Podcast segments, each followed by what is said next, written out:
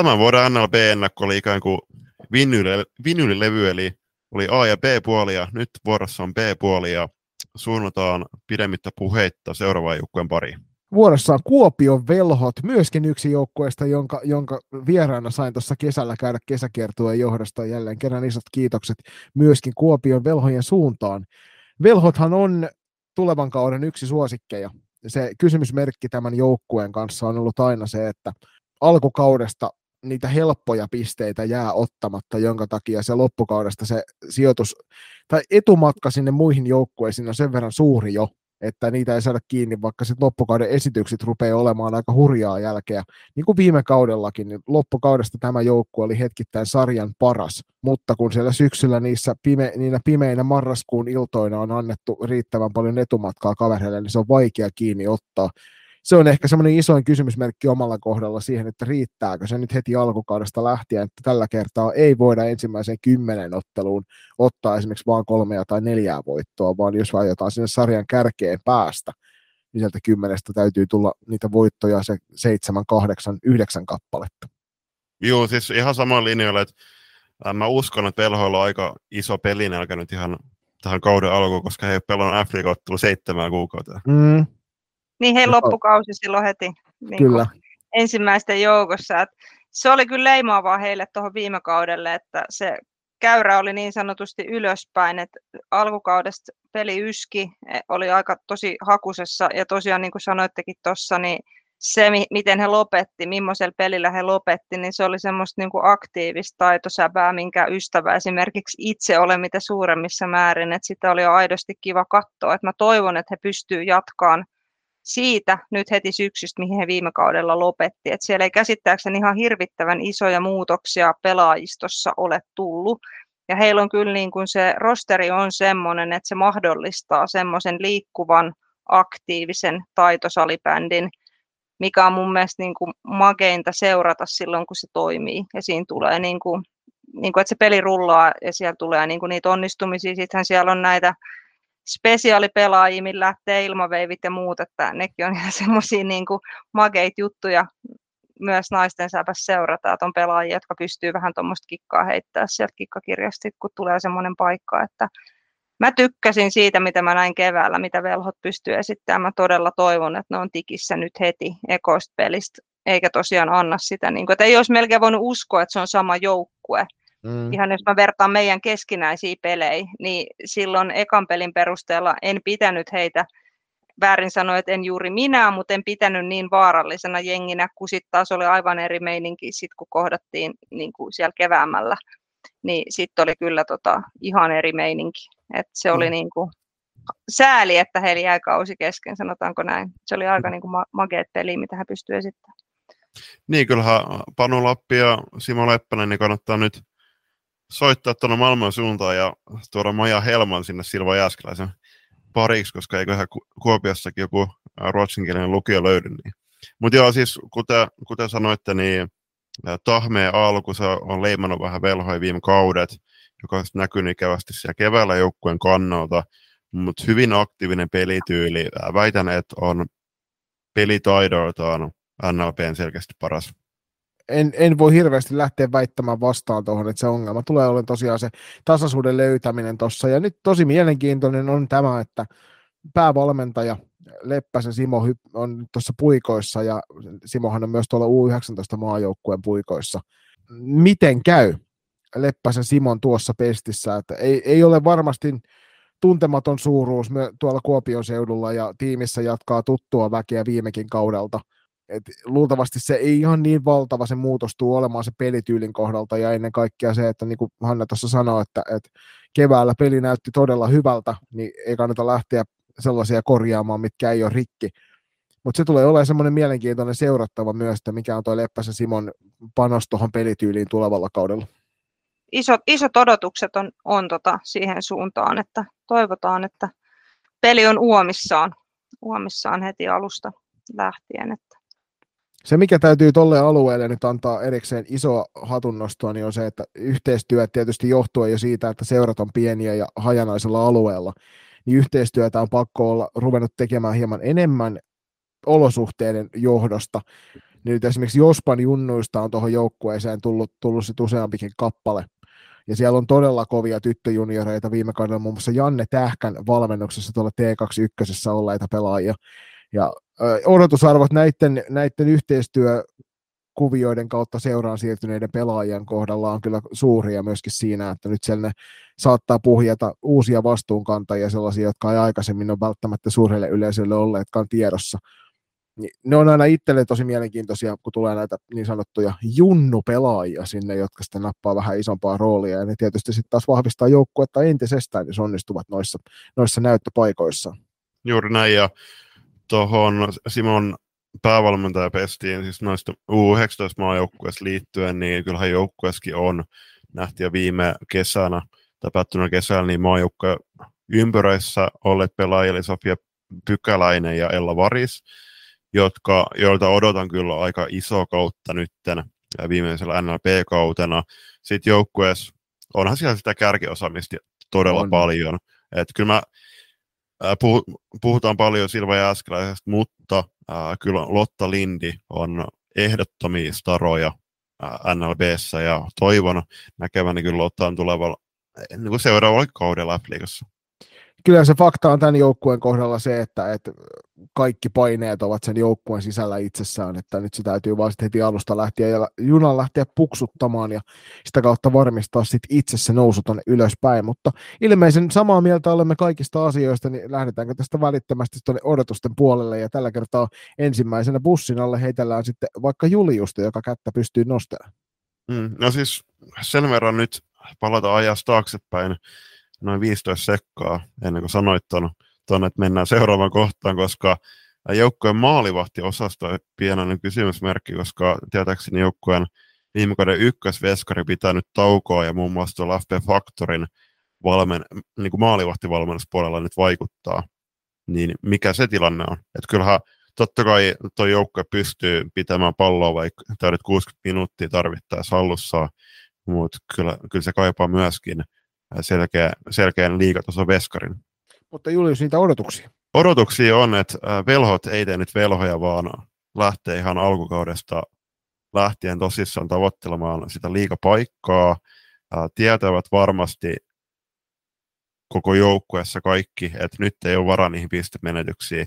Toki se, että jos, te, jos joukkue viime, kausi, viime kausien tapaa sit panostaa siihen loppuun, niin se saattaa hyvinkin ja todennäköisesti riittääkin siihen neljänteen sijaan, mutta uskon, että, että tota, viime kausien erheistä on opittu ja joukko on nyt myöskin sitä henkispuolta vähän petrannut, niin tullaan näkemään äh, runkosarjan paras joukkue. Eli mä heitä... Veikkaat heidät ykköseksi. Joo, mä, mä, hei, mä heitä velhot ykköseksi. Ja äh, taas kun nauhoitellaan torstai, äh, keskiviikko-ilta 14. Äh, syyskuuta, niin velhoilla oli tuossa somessa vinkki vinkki, niin juttu, että he vietti tämmöistä joukkueiltaa siellä, siellä Savon maisemissa, että selkeästi tämmöisiä viime hetken preppauksia tehty kautta varten. Hyvä velhot. Allekirjoitan hyvin pitkälti kaiken, mitä Julius tuossa äsken sanoi. Mä uskon, että viime kaudesta joukkue on ottanut opiksi ja siellä on varmasti myös analysoitu paljon sitä, että kun peli oli kuitenkin niin hyvässä tikissä, että mikä meni pieleen siellä alkukaudella, ja mä toivon, että ne lääkkeet on löydetty. Selkeästi fysiikasta ei jää kiinni, mä uskon, että treeni on maistunut siellä aivan mainiosti, ei ainakaan viime kaudella ollut siitä missään nimessä kysymys. Ja tota, kovat on odotukset meikäläiselläkin, mä en ihan tonne kärkeen laita, mutta mä oon pistänyt tänne kakkosen. Että se tulee olemaan velhojen sijoitus runkosarjassa. Itse, itse olen, siis pohdiskelin myöskin pitkään sitä, että mikä noista top kolme sijoituksesta heille laitan. Sen verran luotan menneiden kausien runkosarjavoittajaan, että tälläkään kaudella en heitä sieltä ykkössijalta si- syöksä pois, mutta velhot minun papereissani hienoakin hienommalla erotuksella ovat siellä kolme ja näin suoran, no, suoran nousun paikalasta tuonne ylöspäin. Seuraavana vuorossa olisi sitten O2 Jyväskylä, eli Julio, Juliuksella tähän jotain sanottavaa. Ei todellakaan, mennään, mennään suoraan tuonne Jyväskylään ja tarkemmin ottaen äh, Palokan koulukeskukseen. Äh, pieni, äh, pieni viesti sinne Jyväskylän seudulle, sieltä tuli vähän kuittia, että, että miksi laitettu sitä Monnaria siihen Afrikan hienoin halli äänestykseen, niin kuten FPC Loisto, niin te tuutte pelaamaan suurimman osan tuossa Palokossa FPC Loistopuolesta SP Areenalla, niin sen takia se oli siinä äänestyksessä mainittu. O2 Jyväskylään pätee aika lailla samoja asioita kuin muun muassa tuohon OIFn puolelle siitä, että, että aika sellainen tasapaksu on hetkittäin tuntunut olevan tuo joukkue. Viime kaudella huikean hienot vastuunkantajat vei tota porukkaa eteenpäin valtaosan ajasta, mutta se muu massa siellä on vähän sellaista, että sieltä ei, ei niinkään piikkejä nouse esille, vaan sellaista just nimenomaan sellainen hyvä selkäranka sille joukkueen toiminnalle. Ja O2, jouk- O2 Jyväskylä on jenginä semmoinen, että parhaimmillaan voivat olla tämän sarjan parhaimmistoa, mutta sitten saattavat va- vaellella siellä, siellä yön harmaissa maisemissa, jonka takia sitten taas puolestaan niin niitä pistemenetyksiä vähän velhojen tavoin niin tulee helposti varsinkin näin syksyllä, ja sitten taas se matka on amppareilla kertynyt vähän liiankin pitkäksi loppukeväästä niihin isoihin paikkoihin. Mm, vähän vaikea lähteä ennakoimaan sitä, että missä tämän joukkueen suurimmat vahvuudet on niiden ykkösvastuunkantajien takana. Miten te näette tämän joukkueen tilanteen alkavaa kautta kohti? Se on totutusti aika semmoinen O2 on fyysinen ja myöskin taitava joukkue. Silloin kun se, nimenomaan silloin kun se joukkue on parhaimmillaan, mutta se peli on tosiaan ailahdellut esimerkiksi viime kaudella – mitä kerkesin seuraamaan heidän otteluita. Toki välillä olin vastustajan aitiossakin seuraamassa ihan aitiopaikalta, niin se pelin taso jostain syystä viime kaudella heillä heitteli niin kuin paljon. Siellä on muutama semmoinen rutinoitunut liikapelaaja, kenellä on sitä kädentaitoa ja ratkaisutaitoa, Iina Autio, Iina Latvala etunenässä. Et jos Iinoilla vaan peli kulkee, niin he pystyvät kyllä kantaa sitä joukkuetta. että muun joukkueen osalta siellä on muitakin taitavia, mutta sitten se on myös enempi ehkä semmoista vähän rymistelyosastoa, että ne perustaa sen pelin myös pitkälti semmoiseen niin kuin aktiivisuuteen. Ne aika hanakasti karvaa ja pyrkii palloriistoihin ja pyrkii hakemaan laukausta. Et tietyllä tapaa mä tykkään tosi paljon siitä, miten he pelaa tuota peliä mutta tota, se pelin ailahtelevuus on se iso kysymysmerkki, että miten niin kuin siitä päästäisiin vähän eroon niin kuin nyt tässä alkavalla kaudella. Et jos se tasaisuus löytyy, niin voidaan nähdä niin kuin yllättävänkin hieno kausi Jyväskylän suunnilla. Joo, hyviä pointteja. Siis kyllä mä sanoin, että jouk- joukko on vahvistunut viime kaudesta jonkin verran. Siis Kia Avikainen, sitten tuli Sveitsistä kaksikko. Toki Sveitsin kaksikko on kysymysmerkki ensimmäisiin peleihin saakka, myöskin no, ihan loppukauteen saakka aikaa näyttää. Mutta kyllä mä sanon, että O2 pystyy tulevalla kaudella kasaamaan aika kovan luokan ketjuja. Mä odotan, että Kia Avikainen, Katriina Louna ja äh, Iina Latvala muodostaa selkeän ykkösnyrkin. Ja siis Louna ja Latvala oli viime kaudella, varsinkin siinä alkuvuodesta, alkutalvesta, eli lop, heilläkin loppuvelhojen tapaa silloin kausi runkosarja, niin he oli silloin, silloin parhaimmilla niin kuin ihan pysäyttämättömiä. Ja Latvala on, on tota, osoittanut jo kykynsä myöskin ihan niin kuin NLAssa, niin uskon, että tulee olemaan kyllä erittäin onnistunut kausi myöskin nyt. Ja Kerttu Aroilla ma- maalissa oli viime kaudella myöskin hyvä siellä maalissa. Uskon, että vuotta vanhempana nyt niin pelaa myöskin todella vakuuttavan kauden. Ja sitten vielä viimitteeksi, niin nytten tulevan kauden aika niin kuin kantavia teemoja on myöskin se pallollisen pelin osaaminen ja se kyvykkyys pitää sitä palloa. Et se on vanha viisaus on, että yleensä jos sä pystyt pitämään palloa hallussa, niin vastustaja maali teille, että sä omi maaleja tee, niin uskon, että tota, nähdään myöskin paljon pallollisempi joukkoja. Siellä on myös alakerrassa, niin on tuossa kurkkasin äkki O2 listan, niin tuommoinen pelaaja kuin Johanna Helminen, hänellähän on myös paljon mm. liikakokemusta ja on eli erittäin pallovarma pelaaja. Ei paljon niin kuin tee hasseja niin kuin edes paineen alla, että siinä on varmasti yksi kanssa semmoinen tukipilari, mihin O2 voi esimerkiksi noita pelin rakennustilanteita niin luottaa häneen, että hän pystyy toimittelemaan palloa sit sinne mm. yle, ylempään suuntaan. Että keskustelupalstoilla pakistoon nyt keskitettiin vähän sellaista kritiikkiä, että riittääkö se loppujen lopulta kuinka pitkälle, mutta kuten tiedossa on, niin keskustelupalstojen palaute ei välttämättä ole sitä kaikkien kurhanteita, että sitä ei ehkä kannata lähteä niin kuin suuressa kuvassa sen tarkemmin pohtimaan sitä asiaa. Eikö ne isommat siis... asiantuntijat ole aina siellä, niinhän se vähän niin, se menemään. Kyllä. Sitten semmoinen pointti myös tähän, että jos kaveri on pallossa koko aika, niin se puolustuspeli on sitten vähän niin kuin, että tarviiko sitä niin tehdä, että jos pysyy pallossa suurimman osan matsista, niin sekin on yksi tapa puolustaa. Ehdottomasti pallollinen puolustaminen on se kaikkien paras puolustaminen, kun se, niin kuin Julius äsken sanoi, niin jos et omaa maalia tee, niin kaveri ei sillä pallolla mitään tee. Jep. Just näin. Mutta tuohon niin puolustukseen vielä, niin okei, okay, Vilma Halkola on varmaan tällä kaudella joukkojen ykköspakki, mutta mä sanoisin, että Taimi Mikkola, joka siirtyi Pessistä Joo. nyt tonne, mä lataan Taimin harteilla aika kovia odotuksia täältä Turun suunnalta, koska Pessis pelannut koko uransa muistaakseni, ja siellä on Suomen mestaruuskin napattuna, niin tiedetään, että Pessis, niin kuin sanottu jo tuossa ekassa NLBnä, kun sanottu, niin Pessissä on sitä urheiluisuutta pyritty, pyritty aina painottaa, niin ottaa, uskon, että Taimi tulee tuomaan semmoisen pallollisen pakin tuonne alakertaan. Mutta sitten täytyy sanoa kyllä tämä sveitsiläis kaksikko Sandrin Götz maalivahti tuolta Red Lions Frauenfeldistä, kun tuli, ja sitten Jagmur Yildiz, joka Unihockey Basen regiosta, joka suomalaisille on kovin tuttu siellä, suomalaisia use, useammallakin kaudella on käynyt esiintymässä, niin tämä on semmoinen kaksikko, mitä tulee seurattua tosi tiukasti ensi kaudella, koska kuten oli Koden kanssa tuossa NLA-ennakossa puhetta, niin se on aina positiivista, kun me saadaan ulkomaanvahvistuksia Suomen kamaralle, ja mm. nyt tässä tapauksessa, kun kyseessä on vielä täysin tuntemattomat pelaajat, toki varmasti O2 on taustatyö tehty sen, sen suhteen, että ei sinne aivan ketä tahansa, ei mitään sikaa säkissä olla hankittu. Oletus on se, että, että näistä molemmat pystyy kantamaan vastuuta sitten niin kuin kauden edetessä entistä enemmän, mutta nämä on semmoista, mihin niin kuin itse tulee kiinnitettyä varmasti tulevan kauden aikana O2 eniten huomiota hienosti sä lausuit nuo nimet, sä oot reenannut etukäteen. Että Olla, noin, ollaan jokunen, kerta, jokunen kerta näitä tässä Juliuksen kanssa jo katseltu, niin alkaa pikkuhiljaa onnistumaan. Mm. Varsinkin no. tämä Jagmur Yildiz oli sellainen, joka alkuun tuntuu, että menee kieli sekaisin, mutta nyt rupeaa sujumaan aika kivasti. Ei, hyvin ja. se sujuu. Mutta tuohon, tuohon niin Jagmurinkin ja Sandrinen valintaan, että miksi päätyivät Jyväskylään, no toki varmasti monia, ja ei, eittämättä ei ole, ei ole tota, se viimeistä joukossa tuo Palokan hieno koulukeskus, mutta äh, Jakmurista, niin Jenna, Jenna kesällä pelasi pitkään siellä Unihoki Basel Regiossa, niin mä veikkaan, että Jennalla on ollut aika iso rooli tässä, että he, he on Suomeen päätynyt. Joo, ehdottoman hienoa saada ulkomaalaisväriä tota, Suomen kentille, että aina tosi tervetullut.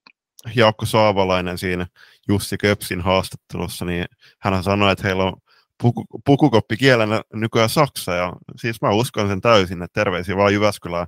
Ja tähän ennen kuin mennään ennakoihin, niin Jussi Köpsille terkkuja ja kiitoksia siitä, että olet ottanut tuon haastattelijan roolin todella hienosti vastaan, koska sieltä on tulossa muun muassa Iina Latvala ja Katriina Lounan yhteishaastattelu, ja sitten myöskin tämä Sveitsin kaksikko tulee, tulee antamaan kommentteja.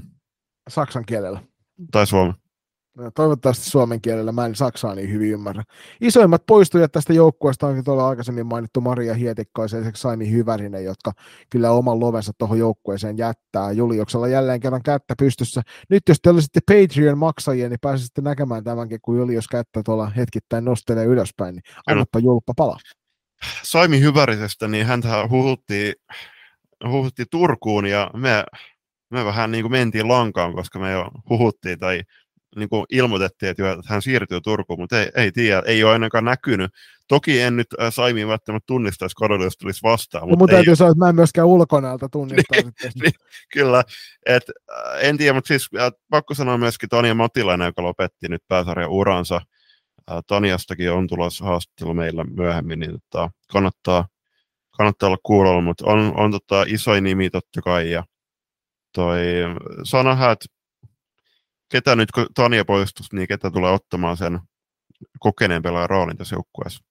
No huikea, mm. huikea, huikea pelaaja ura hänellä. Mm. Pakko nostaa hattu. Ihan mieletön.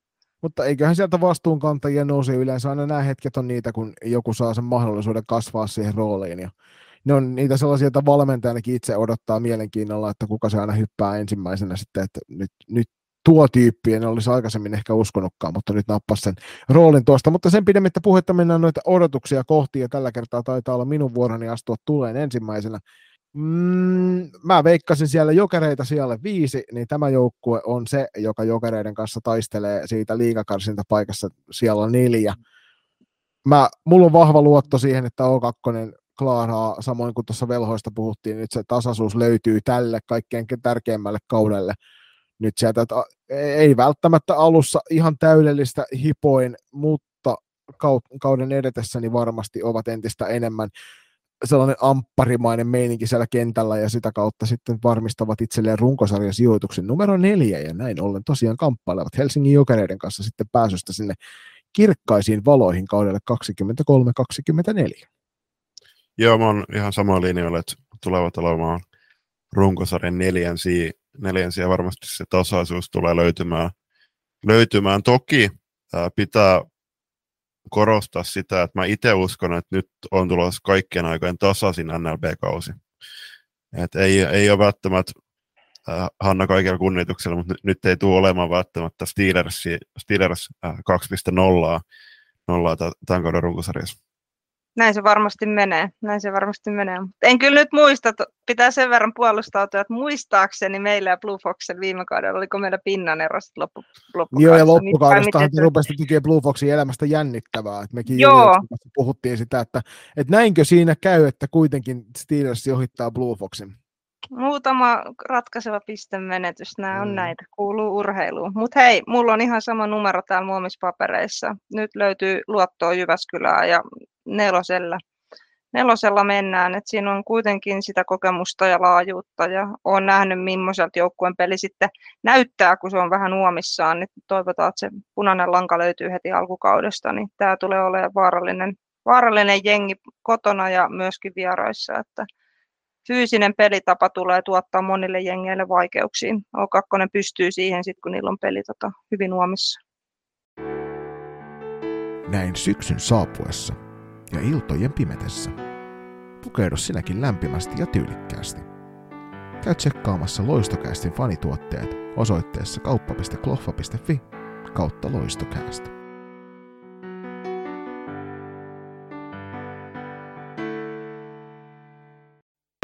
Moi, minä olen Miisa Turunen, minä pelaan Saipassa F-liigaa ja Lappeenrannassakin kuunnellaan loistokästiä.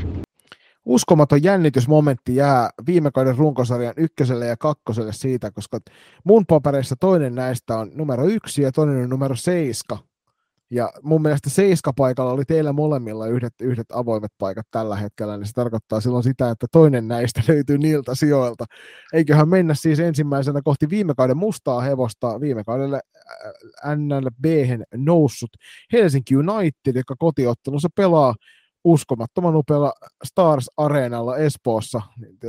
Tämä on joukkue, joka jakaa vahvasti mielipiteitä ympäri Suomen maan, kuten muun muassa Pääkallon keskustelupalstalta voitte käydä lukemassa. Joka ikinen päivä jotain uutta huhua, ja tämä on varmasti ollut se joukkue NLBssä, josta on eniten puhuttu tämän kevään, niin kuin loppukevään, kesän ja tämän alkusyksyn mittaan ennen kaikkea siitä, että siellä oli toi Case Keinänen, joka aiheutti ihmisissä vähän tunnemyrskyjä, ja sitten sen lisäksi myöskin niin valmennuksessa on tapahtunut vaihtoa, ja sitten ilmeisesti kokonaisia seuroja on siirtynyt myöskin Helsinki Unitedin alasuuteen, joka tekee siirtolistalla näyttää siltä, että kaikkia niiden mummot on siirtyneet Helsinki Unitedin tulevalle kaudelle. Sehän kuulostaa hyvältä. Eikö tässä ollut nuorekkuus oli vähän semmoinen ongelma, että pitäisi saada vähän iäkkäämpää pelaajaa tuonne liikakaukaloihin, niin tähän vastaa niin ihan kivasti tuohon tohon huutoon sitten kyllä, että ei sen puolesta enempää, mutta että tosiaan eikö Keis Keinänen kääntynyt sitten kuitenkin niin, että hänen ensi kauden joukkue on SP Pro eikä, eikä tota Helsinki United. Siinä vissiin mentiin vähän sun taas sun ihan, ihan en ole viimeisimmistä käänteistä enää Joo, harvoista näkee samaa nimeä kolmea kertaa siirtolistalla, mutta tässä tapauksessa se piti paikkansa. Kuten tuossa aiemmin edellisessä jaksossa taisin sanoa, että kaikki on tässä lajissa ihan hyvin mahdollista, että nyt on, nyt on tuokin sitten koettu. mutta kyllä tuohon Helsinki Unitediin, niin pitkältihän se heidän viime kauden menestys perustui siihen niiden aktiiviseen, osin täysin päättömäänkin pelitapaa, missä juostiin ja koko, koko viisikko juoksi ja ne otti rohkeasti miesmerkillä kiinni ja se oli monille joukkueille niin kuin alkuun semmoinen kunnon shokki, että jos ei oltu, oltu tavallaan harjoiteltu sitä, että miten niin kuin korkea mieskarvi puretaan menestyksekkäästi, niin sen kanssa oli moni joukkue ongelmissa. Et varsinkin ekalla kierroksella niin saivat kyllä niin kuin kovia päänahkoja ihan, ihan niin kuin sillä. Sitten heillä oli muutama mä näen tämän jotenkin niin, että se ei ollut kuitenkaan Helsingin United viimekään kaudella varsinainen taitojengi, vaan ne pärjäs nimenomaan sillä fyys- fysiikalla, juoksemisella ja muulla. Ja sitten niillä oli muutama sangen taitava pallollinen pelaaja, jotka pystyy myös omalla henkilökohtaisella taidollaan ratkaisemaan niitä pelejä. Muun muassa tämä Henriikka Keinänen, ja hän on nyt rosterista pois. Toki siellä oli myös muutama muu. Et nyt niin kuin iso kysymys tälle kaudelle on sitten se, että, että löytyykö sieltä sille pistemäärälle, mitä Keinänen esimerkiksi viime kaudella teki, niin löytyykö paikkaajia. Ja toinen juttu, niin kaikki jengit käytännössä tietää, että jos United valitsee sen saman pelitaktiikan, mistä hän on yhtään varma, niin se ei enää samalla tavalla sokeraa. Mä uskon, että kaikki on siihen nyt varautuneita. Et viime kaudella se varmaan tuli yllätyksenä monille. Mm-hmm. Joukkueen päävalmentaja Sami Martikanen sanoi tuossa ennen, ennen tota kautta tehdyssä sarjassa, että joukkue pyrkii olemaan huomattavasti, tai no ei nyt huomattavasti, mutta selkeästi pallollisempi joukkue tulevalla kaudella, mutta mä oon vähän skeptis, skeptinen sen suhteen, että onko joukkueella nyt oikeasti taitoa siihen. Puhutaan maalataitoa. Niin, puhutaan, Joo, niin, niin, puhutaan maalataitoista. Mailataitavuudesta, koska kuitenkin tämä on taitolaji, sillä niin mm. tavallaan ratkaistaan pelit, mutta että mä katsoin Unitedin rosterin tuosta f sivulta, ja siellä on yksi mielenkiintoinen nimi, mä en tiedä pitääkö se paikkansa, mutta siellä on semmoinen kuin Alisa Mäkelä, joka mm. on Steelers-taustainen pelaaja, ja vieraili meidän treeneissä, Steelersin treeneissä viime kaudella muutamia kertoja, ja siinä on kyllä siis todella pallotaitava pelaaja. Hänellä on äh, jonkun verran ollut loukkaantumisia, eikä ollut viime kaudella vielä siinä kunnossa, että olisi halunnut ihan niin kuin kilpapeleihin lähteä. Toivon, että nyt tilanne olisi, olisi parempi, mutta että siinä on yksi sellainen pelaaja, joka kyllä niin kuin pelikäsitykseltään ja käden taidoiltaan on niin kuin todella hyvä pelaaja. Mm. Et alulle vaan terveisiä, että jos meinaat peleillä olla, niin toivotaan, että kaikki menee hienosti. Että, et, tota, mutta siinä on yksi semmoinen seurattava pelaaja, joka voi myös osittain, jos on peleillä ja peli kulkee, niin paikata sitä, jopa sitä Keinäsen niin kuin jättämää aukkoa siellä tehoilussa. Var, varmasti joo, ja siis Keinäsen lisäksi, että lähti Emi Mörsky myöskin prohon, joka oli myöskin, myöskin hyvinkin niin pallotaitava ja oli aika tärkeässä roolissa siinä pallollis- pallollispelissä. Pelaajat, keillä mä heitän nyt sitä pallollisen pelaajan viittaa, on Riino Latvakoski, Milla, Milla Kosken Niemi sekä Anni Raini. Anni Rainian kohdalla oli vähän kysymysmerkkejä, että tuleeko jäämään tuohon HU, mutta ainakin oli tuolla joukkuekuvauksissa tiettävästi paikalla, niin se on aika, tota, hissimerkki, mutta va- varmasti tulee olemaan yhtä energinen joukkue kuin viime kaudellakin, mutta sit, kuten sanottu, niin nyt muutkin joukkueet on viime kautta viisaampia, ja Helsingin Unitedilla ei ole samanlaista yllätyspotentiaalia, koska en usko, että joukkue on kuitenkaan huolimatta Martikaisen puheista, että pyrkivät pallolliseen pelaamiseen niin, että olisivat kuitenkaan pystyneet muokkaamaan sitä pelityyliä niin selkeästi. Ja yksi mielenkiintoinen pointti oli se, että viime kaudella joukkueen rosterissa oli jo hurja määrä pelaajia ja maalivahtajakin oli neljä kappaletta.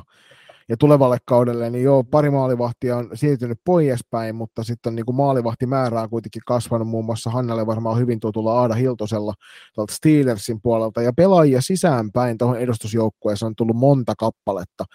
Ja silti viime kaudella tämä jengi veti pää, pääosin kahdella kentällisellä, eli se on se, se oli mielenkiinnon kohde tuossa, että nyt kun sisään on tullut uusia pelaajia taas paljon, ja ainakin määrällisesti näyttäisi siltä, että enemmän sisään kuin ulospäin, niin mikä mahtaa olla se taktiikka tuossa, että pelutetaanko nyt jo reilummin niitä kolmea kentällistä ja jaetaan sitä, sitä tavallaan vastuuta ennen kaikkea, jos lähdetään sille energiapelilinjalle, vai onko edelleenkin niin, että siellä on ne kaksi kärkiketjua, jotka kantaa sen päävastuun siitä ja kolmas pääsee stunttaamaan hetkittäin. Et se on semmoinen, mitä tuossa mielenkiinnolla ootella, että siellä muun muassa niin kuin MM, viime vuoden MM-kisoistakin, naisten MM-kisoista tutuksi tullut Alisa Syrjänen siirtyi jokereista tuohon suuntaan Alisa pelasi tuolla Taimaan paidassa viime vuonna MM-kisoja ja tota, siis just tällaisia, tällaisia nimiä, jotka ainakin meidän seuraajille ja kuulijoille on tuttuja, muun muassa myös tuolta Steelersistä Marika Eskola ja SP Prosta toi Sinja Kahilampi on semmoisia, että heille varmasti niin kuin vastuuta voidaan asetella hieman enemmän. Just näin. Kysyisin Hanna sulta, että minkä tyyppinen pelaaja sun mielestä Marika Eskola on nyt tulevalla kaudella Helsinki Unitedin? Sanotaan Maresta sen verran, että hän on niin kuin äärimmäisen tunnollinen harjoittelija, äärimmäisen hyvä joukkuepelaaja, Ja tota, sanotaan, että hänellä on nyt niin kuin iso näytön paikka tässä rosterissa, jos pystyy vaan lunastamaan sen pelipaikan. Et pallollinen peli hänellä jonkun verran heitteli viime kaudella. Parhaimmillaan oli hyvä, luotettava, mutta sitten oli vielä välillä myös niitä sen tyyppisiä niin kuin ohipelejä, että en, en niin kuin, hirveän tarkasti häntä välitä tässä julkisesti lähteä analysoimaan, mutta hyvä potentiaali on. Ja mä perustan sen nimenomaan siihen, että hän on äärimmäisen niin kuin halukas oppimaan, kyselee paljon, on semmoinen niin kuin pelaaja, joka haluaa jatkuvasti kehittää itseään ja tehdä asiat hyvin. Ja se on tosi arvokas asia, että sen päälle pystyy niin kuin rakentamaan paljon, että heittäisin melkein pallon tässä sinne Unitedin valmennukselle, että ottakaa koppia, vastatkaa huutoon siihen, että siinä on pelaaja, joka on varmasti tullut tuohon ympäristöön kehittymään ja hakemaan niin kuin itselleen, itselleen uusia juttuja. Et mm. Mielestäni Mare kehittyi viime kaudellakin, meni eteenpäin tietyissä asioissa ja tässä on nyt sitten taas mahdollisuus ottaa se seuraava, seuraava steppi. Ja katsotaan, nähdäänkö hänet jopa niin kuin noissa kahdessa kentässä. Et varmaan paljon riippuu myös siitä, että millainen taktiikka siellä on valittu, että vedetäänkö kahdella kentällä ja mikä se pelitaktinen puoli on, että onko se taas sitä aktiivista juoksemista vai onko kenties jotain muuta vai mennäänkö kolmella ja miten tavalla, miten se peluutus toimii. Et sehän on usein näin, että kun se oli niin leimaava viime kaudella se heidän taktiikka, niin myös sen muuttaminen joksikin muuksi on ihan oma prosessinsa myös. Mm. Et, tota, kyllä siinä välillä niin tuli itsellä, kun seurasi sitä sivusta, sivusta niin oli niin kuin aikamoista niin kuin munaravia se toiminta, että välillä oli ihan niin kuin jär, järjettömiäkin ne, että valmennus käskyttää auktoriteettisesti aitioista, että menkää, menkää, menkää vol- kovalla volyymilla ja pelaajat juoksevat. Välillä näytti, että ne ei ollut enää ihan varma, että mihin tässä pitäisi olla juoksemassa, että riittää. Että et tota, aktiivisuus on hyvä asia. Ja tavallaan arvostan sitä, että oli valinnut tuommoisen niin rohkean tavan tulla ryminällä sisään. Ja sehän toimi kyllä, mutta nyt jää nähtäväksi, on iso kysymysmerkki, että millaisella pelitaktiikalla sieltä tullaan, että mm. onko niin tehty isoja muutoksia. Pieni kysymysmerkki on, että toki joukkuehan on ulospäin ainakin hyvinkin, siis hyvinkin huikealla joukkuehengellä liikkeellä lähtevää, varmasti viime kaudellakin se tietynlainen flow, mikä siinä tekemisessä näkyy, oli, oli seurausta siitä, että oli niin hyvä joukkuehenki, tuli onnistumiset ja kauden alkuun, joka sitten ruokki itteensä aina kauden loppuun saakka, ja lunastivat sitten sen puolivälierä karsintapaikan. Sitten taas toi joukkue on, on kyllä hyvinkin mielenkiintoinen, että jokainen on lukenut varmaan pääkallon keskustelupalsta tai on on kuullut mi- mitä milloinkin. En tiedä, että miksi Roni Kiviharu on lähtenyt joukkueesta. Sami Martikainen on nyt joukkueen päävalmentaja, mutta onhan tuo joukkue todella, todella sitoutunut porukka, joka varmasti, varmasti tota, tykkää, tykkää noudattaa Martikaisen pelityyliä ja ovat kyllä siihen sit varmasti valmiit kauden alusta lähtien. Joo, emme mm. sitä epäile, että siellä kesätreeneissä olisi juostu. Että varmasti on juostu ja on tavallaan se valmius olemassa siihen, että pelataan aktiivis- aktiivista säbää sellaista, että tosiaan otetaan se ihan niin kuin päätylankista ja kunnolla kiinni. Mm. Että varmaan fysiikka on, niin kuin, uskoisin ainakin näin, että se on laitettu siihen tikkiin, että mm. se on mahdollista. Mutta onko se se valinta joka peliin, niin se jää nähtäväksi. Mutta toisaalta, jos on juoksuu, mutta ne ei pelaa pallolla, niin onko se aktiivista juoksua vai aktiivista salibändiä? Ei periaatteessa. Toi on henkilökohtaisesti kanssa tavallaan silloin, jos joukkue karvaa aktiivisesti ylhäältä, niin syövät myös itseltään tavallaan sitä tilaa pois. Et se on yksi ihan taktinen valinta pudottaa karvi alle ja hakea ne katkot muualta ja sitten on tila tavallaan juosta siinä kohtaa, kun saadaan pallo. Mm. Et silloin kun ne katkot tehdään siellä maali, jopa maalialueen niin takana, niin sitten sitä samanlaista mahdollisuutta ei ole. Sitten se vaatii just sen pallotaidon tulla ulos sieltä kulmasta ja rakentaa se maalintekopaikka. Et se, on se, se on se iso kysymysmerkki ja sen takia mua kiinnostaa se, että millaisella taktiikalla he tulee. Et jos luottavat siihen pallotaitoon, niin sitten hyvä. Sitten se voi olla se aggressiivisempi karvi, mutta jos siinä on vielä vähän hakemista, niin voi olla, että se on sitten vastaiskuilla. Saa nähdä. Mm. Nyt paljon riippuu siitä, että jos joukkue luottaa siihen aktiiviseen karvaispelaamiseen, niin onko nyt jokainen seitsemän muuta NLP-joukkuet sattumasi kattonut esim. Finkampenin Porvos pelatun Ruotsi aamaattelu, missä Ulla Valtola sitten purki aika lahjakkaasti ruot, ruotsalaisten karvaamisen, vai, vai miten, tota, miten joukkueet on sitten tuohon lääkkeet tepsinyt, mutta kyllä mä väitän, että Helsingin United tulee olemaan, jos ei isossa pulossa, niin pulossa kyllä tuommoista aktiivista pelityyliä nimenomaan pallollisena pyrkiviä pelaavia joukkoja vastaan. Kyllä, se... ja se on tosiaan, jos sä mietit, että sulla tulee kaikki omat viisi ylös, silloin yleensä vastustajan viisi on myös ylhäällä, siellä on kymmenen mm. pelaajaa puolen kentän alapuolella, ja silloin sitä tilaa ei ole, ja silloin kun sä saat pallon, niin pitää olla taitoa tavallaan, mm. että siitä on jotain iloa, hyötyä, että muutenhan se menee vain sumppuun se peli. On. Se tulee olemaan iso kysymys. Henrikka Keinäsellä esimerkiksi oli se taito, osas uida useamman pelaajan välistä ja hakea laukauksia sektorista ihan omallakin henkilökohtaisella taidolla. Että mm. se, se, on Martikaisen nyt iso päätös, että millaisen taktiikan hän on rakentanut. Että mielenkiinnolla jään seuraan.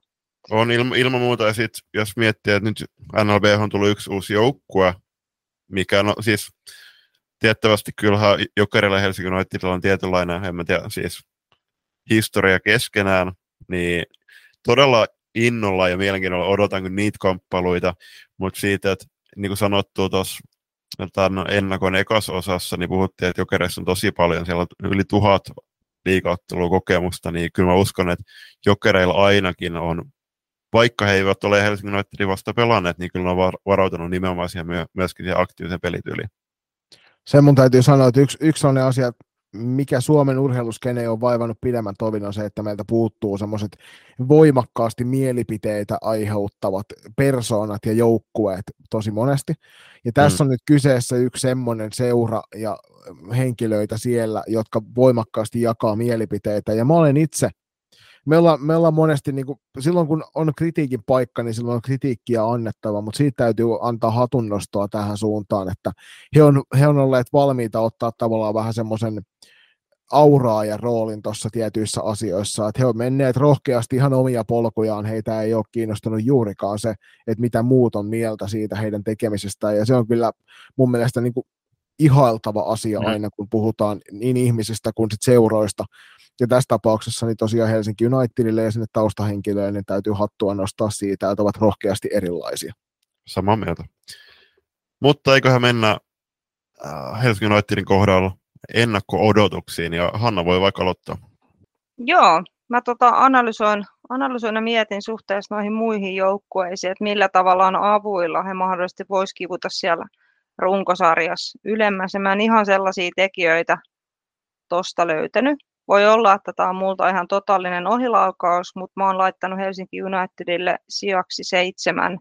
Mä en usko, että se heidän pallollinen pelin taso tulee riittämään noita joukkueita vastaan, ketkä on tuossa yläpuolella, jotka on kuitenkin pallollisesti kokonaisuutena niin kuin taitavampia. Että se heidän mahdollisuus yllättää piilee siinä fyysisessä rymistelyssä ja mahdollisesti siitä sitten tulevista tulevista tota, maalipaikoista, mutta mä en jaksa uskoa, että se kantaa sit kuitenkaan kokonaisuutena ihan älyttömän pitkälle. Mutta kausihan tämänkin sitten taas näyttää, että miten käy, mutta seiska piirtyi papereihin meikäläiselle.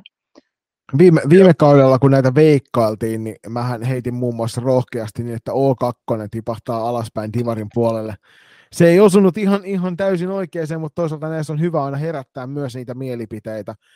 Ja sitähän tämä nimenomaan on, tämä on meidän omat mielipiteemme, mitkä tässä on, että vaikka ennakosta puhutaankin, niin todellisuudessa se asia ennen tätä on se, mitä kannattaa kuunnella, että nämä, nämä voisitte jättää omaan arvoonsa tai viedä sitten vaikka veikkauksen toimistoon ja lähteä hakemaan isompaa vo- voittoa näillä veikkauksilla, mutta mun täytyy sanoa, että mun on hirvittävän vaikea perustella itselleeni sitä, että minkä takia Helsinki Unitedia sijoittaisin korkeammalle kuin siellä seitsemän, tuossa joukkueessa on mahdollisuudet varmasti, ja ennen kaikkea se, että viime kausi näytti, että yllätyksellisyyttä löytyy, ja mikäli sieltä nyt on sitten kaivettu hieman erilainen pelisapluuna, ja tuo joukkue onnistuu hitsautumaan yhteen ja tekevät yhteen sen pelitaktiikan eteen töitä, niin kaikki on mahdollista.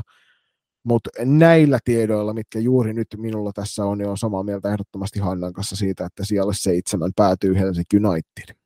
Ei lisättävää mä pidätin hengitystä tuohon Joni puheenvuoroon saakka, koska ää, en, en yhtään osannut veikata, että oliko, oliko Joni heittämässä Helsingin Unitedin ykköseksi vai, vai seiskaksi, mutta joo, ää, seiskaksi munkin papereissa, kuten jo aiemmin sanottu, niin usko, uskotaan, että siellä muun muassa Velho, Toukaksi, Jyväskylä, Pirkat muut, niin tulee pelaamaan aktiivista peliä, pelityyliä. Nimenomaan äh, heillä on pallotaitavia pelaajia, niin se tulee olemaan myrkkyä tällä kaudella Helsingin Unitedille. Ja se tulee näkemään myöskin sarjataulukossa. Ja tästä on myöskin, mä, siis on keskustellut liikapelaajien kanssa ja siellä on ihmetelty muun muassa sitä, että miksi Helsingin Unitedia ollaan heittämässä ää, sijalle seitsemän, koska joukkue ei kuulemma ole hirveästi muuttunut. Mutta jos sieltä lähtee Henrikko Keinänen ja Emmi Mörsky, jotka oli joukkojen niin kuin, siis selkeästi parhaimpia pelaajia yhdessä just äh, Milla Koskinen ja Riino Latvakosken kanssa, niin kyllä se, se jättää todella ison aukon. Niin tästä syystä Helsingin United tulee olemaan seitsemäs. Viimeisenä esille sitten viime kauden runkosarjan voittaja, itse asiassa kahden edellisen runkosarjan voittaja, ja siellä kalkkiviivoilla kuitenkin B-lohkon puolelle jäänyt Saimaan pallo Lappeenrannasta. Saimaan pallo, joka hirveän voimakkaasti profiloituu suuressa sosiaalisessa mediassa pelkästään Miisa Turusen varmaan entisestäänkin levenneisiin hartioihin, kuten kesällä nähtiin, ja Juliuksella tällä hetkellä tiedoksi teille kaikille, niin on ylpeästi keltamusta saipa paita päällä kiitoksia vaan sinne Lappeenrannan suuntaan näistäkin lahjoista. Niin tota, varmasti yksi ennakkosuosikeista omissa kaavailussani niin myöskin, myöskin sitten tuossa, kuten lopussa paljastan, niin on, on niitä kovimpien joukossa. Mutta sanotaan näin, että, että yksi asia, mikä Saipalta täytyy tulevalla kaudella löytyä vielä voimakkaammin, on myös muita vastuunkantajia. Että aika voimakkaasti mentiin Miisa Turusen alkukaudella se oli aika puhtaasti Miisa Turusen johtama kentällinen. Kauden loppua kohti se kehittyi siitä myös niin, että muilta rupesi löytymään enemmän niitä omia tapoja. Ja sitten tietysti toi aika kovan luokan kakkoskentällinen, mikä heillä oli siinä, vaikka ei välttämättä aina pistetilastossa juhlittukaan. Mutta isoja kysymysmerkkiä itselle on se, että löytyykö tarpeeksi vastuunkantajia sinne kolmanteen kentälliseen ja ennen kaikkea tuo pakkikalusto on vähän semmoinen, että se on asia, joka hieman huolettaa, jos aikovat ihan oikeasti tätä sarjaa viedä. Ja sitten tietysti siellä on muun muassa yksi todella kovan luokan menetys, menetys tuolla joukkueessa, josta käydään sitten tuossa vähän myöhemmin vielä läpi pesäpallon puolelle suun, suunnannut Neitokainen, niin minkälaisen miettein katselette Saimaan pallon alkavaa kautta? Lappeenrannassahan on, on tota pitkä voittamisen kulttuuri monia vuosia. Siellä on ollut NST ja muuta, että Saipa on nyt vähän niin kuin siinä tavallaan putkessa vielä mukana. Siellä on aina fysiikkatreenit hoidettu ihan vimpan päälle. Joukkue on fyysisesti hyvässä tikissä, niin kuin oli viime kaudellakin, ja ne pystyy siihen perustamaan aktiivisen pelitavan ja luottavat siihen ja jaksavat tehdä sitä myös koko 60 minuuttia. Aika tasainen jengi noin muuten, huipputähti Miisa Turusta lukuun ottamatta. Ja sitten Juuli Hakkarainen on toinen mielenkiintoinen nimi, en ainakaan vielä löytänyt löytänyt listoilta Julia, että siinä on semmoinen niin kuitenkin profiilipelaaja selkeästi, joka herättää paljon keskustelua puolesta ja vastaan, että su, kädet käy, mutta välillä käy suukin siihen malliin, että osa, osaa hirvittää askin puolella ja askin ulkopuolella, että Juuli on semmoinen niin kuin viihdyttävä pelaaja tietyllä tapaa omasta mielestä, että en tiedä mitkä on Neidin suunnitelmat ensi kauden osalta, että ilmeisesti ei ole päätöksiä vielä tehty. Ja semmoinen, missä Lappeenrannassa kanssa nojataan isosti, niin siellä on tosi vahvat ne taustat. Et siellä on porukkaa melkein saman verran ulkopuolella tekemässä duunia kuin siellä kaukalon sisällä pelaajia. Että, että tota, hienoa työtä tehty siellä kaiken kaikkiaan. Että kyllä se niin kuin vahvalle näyttää, heillä on kuitenkin hyvät kokemukset viime kaudesta. Loppu ehkä ei mennyt ihan niin kuin he oli itse suunnitellut saa nähdä, mitä on kesän aikana siitä tuumittu, että mitä pitäisi näille asioille, mistä se jäi tavallaan puuttumaan, että ei pystynyt sitten haastaa kuitenkaan lopulta. Että oli, olivat yllättävän vaisuja mun mielestä niissä ratkaisupeleissä sit lopulta, että ei niin kuin, odotin heiltä enemmän niissä viimeisissä peleissä. Et sen osalta jäi, jäi vähän piippuun, mutta että siellä on taas Miisa käynyt keräämässä lisää, lisää menestystä muun muassa tyttömaajoukkueen mukana ja on vuoden kokeneempi taas, mutta on ihan totta, että ei yhdellä pelaajalla ei voi niin kuin pidemmän päälle menestyä, että mitä kovempia jengejä tulee vastaan, niin se vahvemmin osaavat pelata sit yksittäisiä pelaajia pois myöskin. Et täytyy toivoa, että sieltä nousee myöskin niin kuin uusia vastuunkantajia ja nähdään niin kuin Saipan paras kausi niin kuin tähän asti, että et en näe mitään estettä, miksi näin ei voisi olla, mutta en, en ole niin syvällä siinä heidän päivittäisessä arjessa, että osaisin sanoa, että miten siellä on esimerkiksi kesä sujunut ja millaiset odotukset heillä on tähän kauteen laitettu.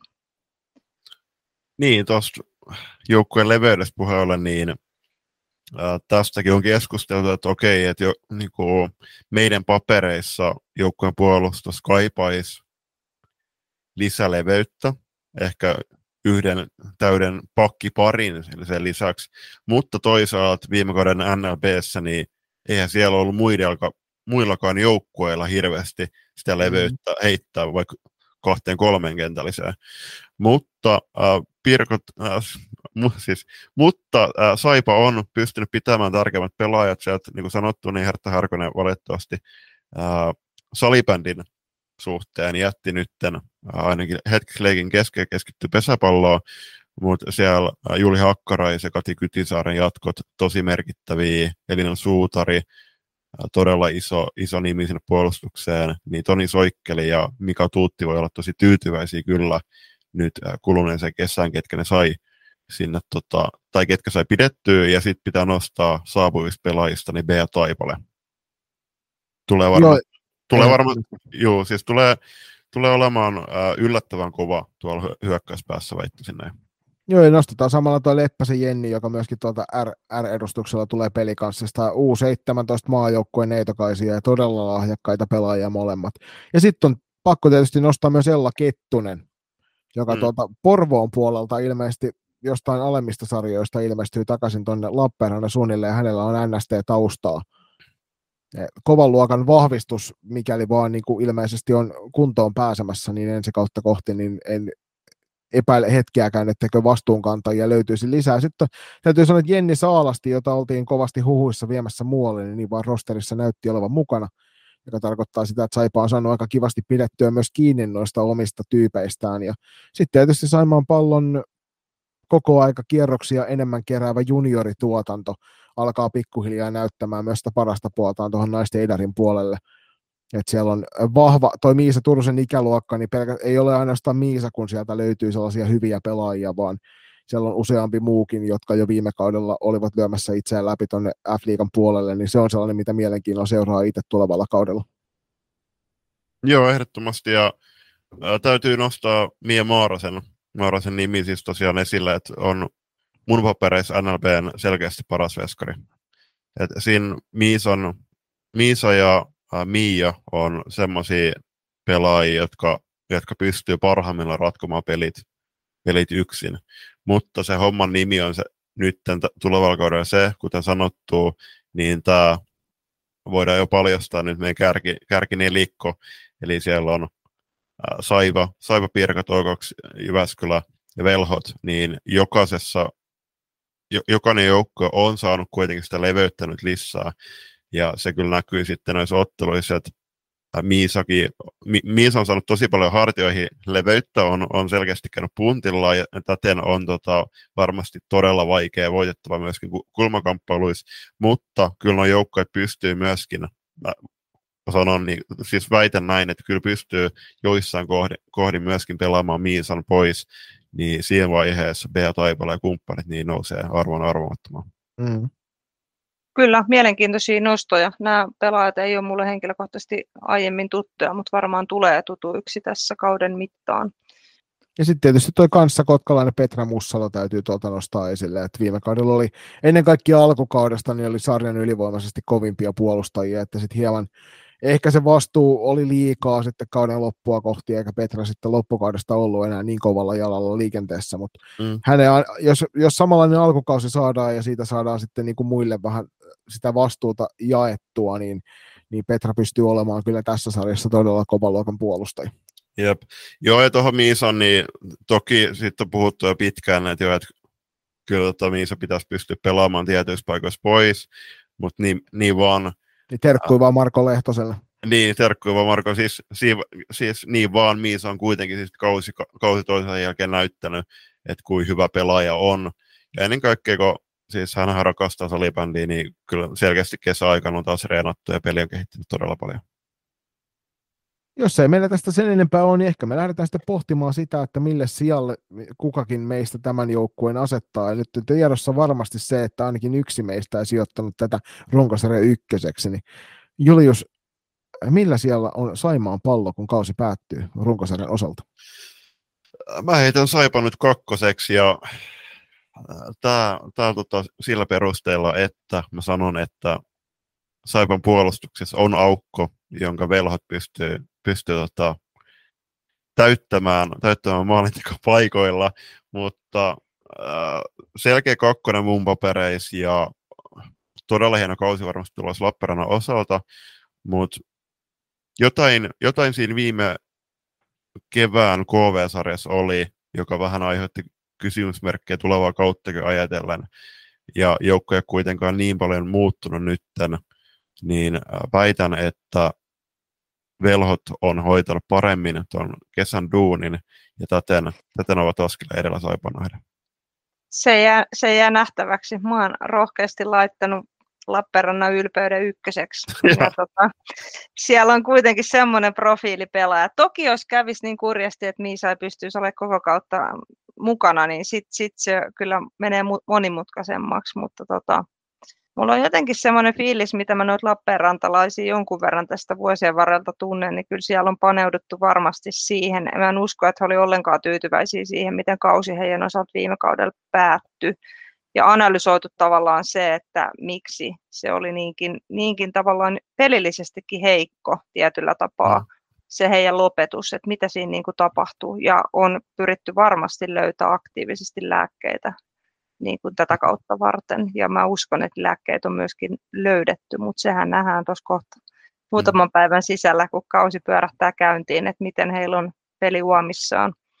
Ja toki sitten taas muut joukkueet varmasti on miettinyt, että millä lääkkeellä sitä saipaa voitaisiin lähteä haastamaan. Mutta kyllä siinä on tasainen ryhmä, fyysinen ryhmä, ja sitten kirkkaimpia tähtiä. Et se on myös mielenkiintoista nähdä, että tuleeko se Juuli sieltä vielä mukaan vai ei. Et se on myös iso palanen tuota Saipan, Saipan menestystä, jos on mukana.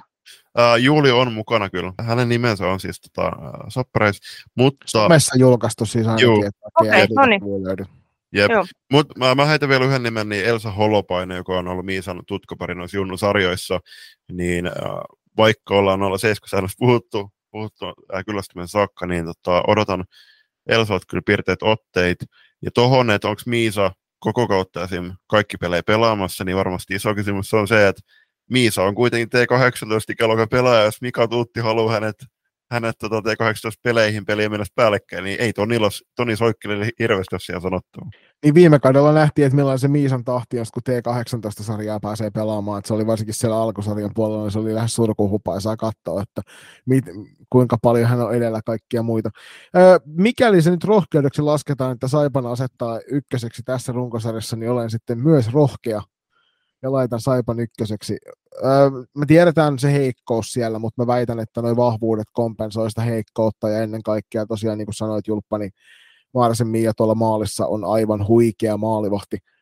Ja hän pystyy kyllä sitten pelastamaan niitä pieniä lapsuksia, mitä siellä kauden mittaan tulee tuossa B-lohkon puolella, ja nyt tosin ei tarvitse sitten olla kilpailemassa siellä sitä A-lohko noususta minkään f joukkueen kanssa. Tarvitsee vaan selviytyä sinne ensimmäisen kolmen joukkoon, ja se riittää, ja kyllähän sanottava on, että nämä organisaatiot, jotka me ollaan sijoitettu yhdessä tuonne neljän parhaan joukkoon, niin on kyllä ehdottomasti niitä organisaatioita, jotka myös tietyllä tavalla voi sanoa, että ansaitsevat sen nousun sinne F-liigan puolelle sitten, jos näin pääsee käymään. Ehdottomasti. Tähän loppuun, äh, niin Misa Turunen nähtiin Puolassa, Puolan Katowicessa pelatuissa U19 MM-kisoissa, jos tämä kehitysmaajoukko-konsepti jatkuu tai menee U23, äh, mitä liää, niin mä odotan, että Mia Maarasen nimi nähdään tässä, jos ei syksyllä, niin ensi kevään sitten siellä. Kyllä. Siinä olisi nyt käsitelty jokainen joukkue ennako, ennakoinnin puolesta.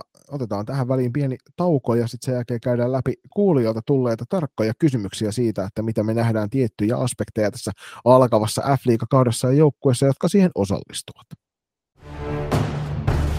Sosiaalisessa mediassa seurattu suomalainen salibändi podcast. Loistokäästä. Saarisen kassu tässä moro. Minäkin kuuntelen loistokästiä. Sitten olisi tämän kauden ennakoissa viimeisen vuorossa kuulee kysymykset. Suuri kiitos kaikille teille, jotka laitatte kysymyksiä. Olette hyvin aktivoituneet näin kolmannen tuotantokauden alussa ja siitä kuuluu iso kiitos teille. Muistakaa ennen tätä, kun otat tämän osion kuuntelun, niin laittakaa nyt seurantaa Spotifyssa. Nyt ollaan Julppa menty viime aikoina sillä tavalla, että mä olen heittänyt pikaisesti kysymyksiä ja vastannut niihin sitten lopulta itse, niin mennäänkö välillä niin päin, että sä heität niitä ja me koitetaan Hannan kanssa saada nopeat vastaukset aikaan. Ja voin ehkä liittyä jossain vaiheessa viimeistään mikkeen sammuttua mukaan keskusteluun. Katsotaan sitä sitten. Hyvä. Ensimmäisen kysymyksen. Ketkä nouseekin, niin onko valmiudet pärjätä niin, että olisi mahdollisuutta playoffeihin? Otatko Hanna aika? Kyllä mä väitän, että muutama jengi tuolta löytyy, kenellä on jopa, jos kaikki natsaa ihan täysin, niin on jopa mahikset playoffeihin, mutta se katsotaan. Siis sanotaan näin, että jos niin kuin mietitään esimerkiksi tämän kauden rostereita, niin mä väitän, että nyt jo tuosta B-lohkon kärkijoukkueesta niin löytyy semmoinen kokoonpano, että niillä pystyisi varmasti taistelemaan siellä kuuden parhaan joukkoon tuossa f A-puolella myöskin. Pelaako jokerit koko kauden kahdella kentällä ja riittääkö kunto siihen? Vastaus on mun mielestä, että ei pelaa, mutta vaikka pelaiskin, niin kunto riittää ihan varmasti. Mm. Että tota, se on lähinnä näin, että se pelin tempo on myös riippuvainen niiden pelaajien omista ratkaisuista, että mitä esimerkiksi pallon kanssa tehdään. Myös pelin sisällä voi kerätä energiaa olemalla pallossa ja pelaamalla maltillisempia vaihtoja. Ja jos se joltain joukkueelta onnistuu, niin jokereilta.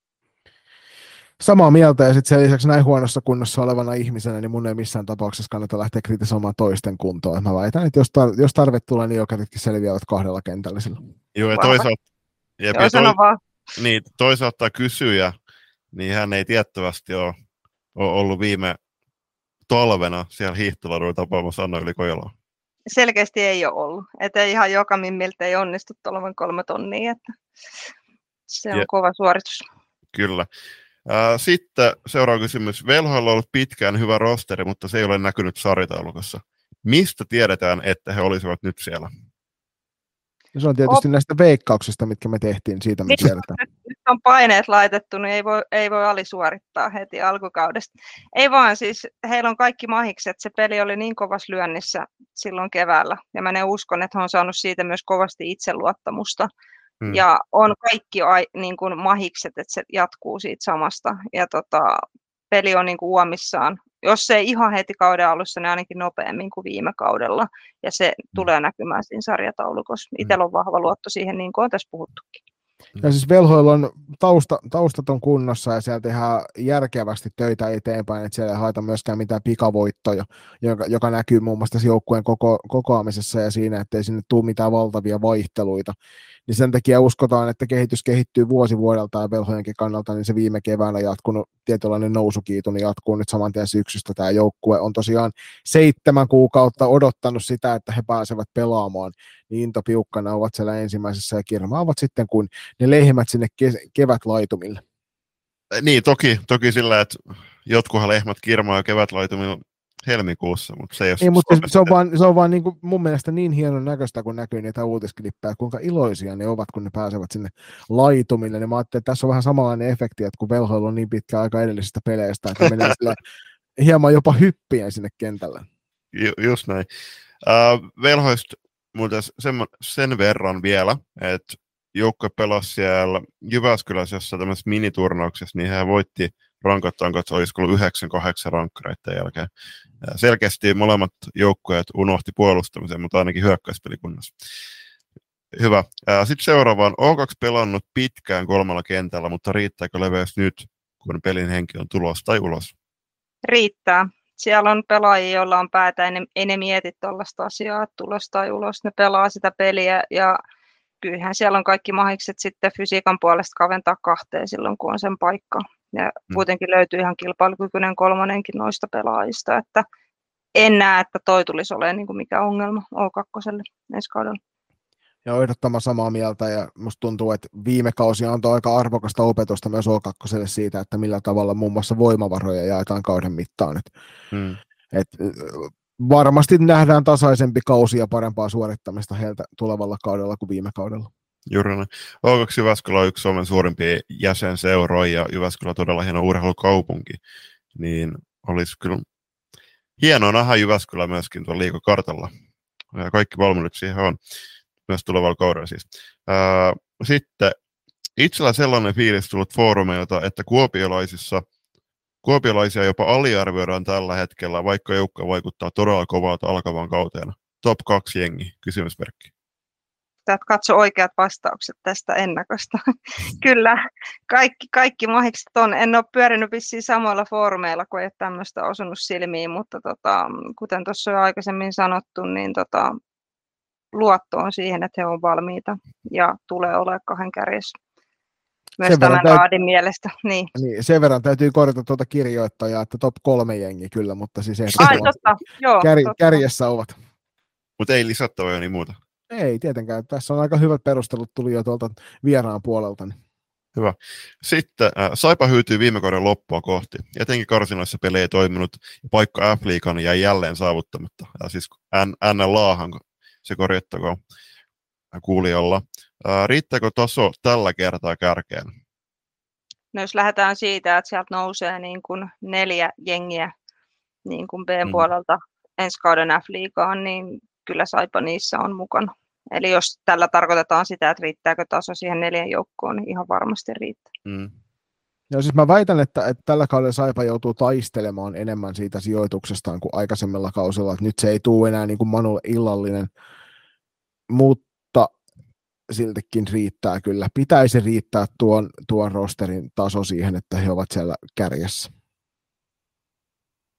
Toinen kysyjä tiedustella, että pystyykö kukaan pysäyttämään Saipaa. No pystyy selkeästi, ainakin Juliuksen mukaan, niin. ne velhot. Niin, ja toisin kai... väitän, että niitä tulee niitä tilastotappioita, kuten on puhuttu, niin jokaiselle kauden mittaan, että mikään mm. joukkue ei tule olemaan voittamaton F-liigassa tulevalla kaudella. Se on vähän niin kuin sen kuuluu mennäkin. Että tota, mutta sitten jos puhutaan yksittäisistä peleistä, niin se on kovin eri asia kuin että puhutaan niin kuin sarjasta, mm. että miten ne voimasuhteet sit siinä menee. Totta kai yksittäisissä peleissä heikompia päiviä tulee kaikille jengeille. Että näin se vaan menee. Että siinä mielessä kyllä pystyy ja velhot varmasti kovasti pystyy myös haastamaan. Ja on siellä myös mielenkiintoista nähdä, miten esimerkiksi jokerit lähtee pelaamaan saipaa vastaan. Juuri näin. Mielenkiintoisia kohtaamisia tiedossa. Jep. Uh, toi Tampereen seutu on uh, sulle, Hanna, tutumpi, niin mm. sä voit vastata etenkin tähän. Riittääkö Tampereen seudun pelaajat kolmeen liikajoukkueeseen, jos pirkat nousee? No mitä tuossa on nyt somesta lähinnä asioita seurannut, niin kovasti on suunta ollut nyt kahteen muuhun kuin KVC, eli klassikkiin on mennyt jopa niin kuin yli paljon pelaajia. En tiedä, miten, miten he tulevat siellä viihtymään, jos peliminuutit jää sitten vähän vähemmälle, kun ovat ehkä alun perin ajatelleet. Se on varmaan yksi tekijä tässä.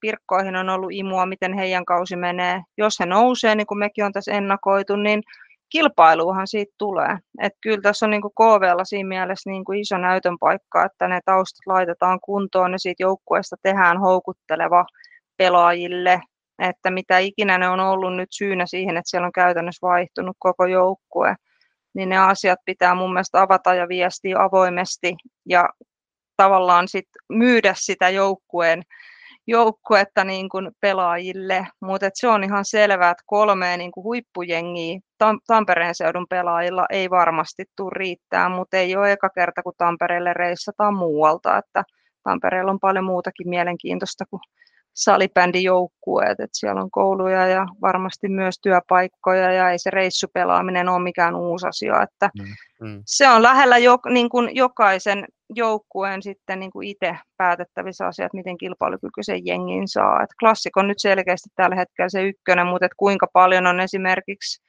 nyt ensi kauden jälkeen sitten niin kuin rooliinsa pettyneitä pelaajia, jotka ei halua mm. samanlaista pienen peliajan kautta välttämättä pelata. Se on ihan selvää, että kun on noin iso rosteri kuin klassikilla on, niin kaikille ei riitä niitä kahden kentän pelipaikkoja tai erikoistilanteet, mitä ovat mahdollisesti edellisellä kaudella päässyt pelaamaan.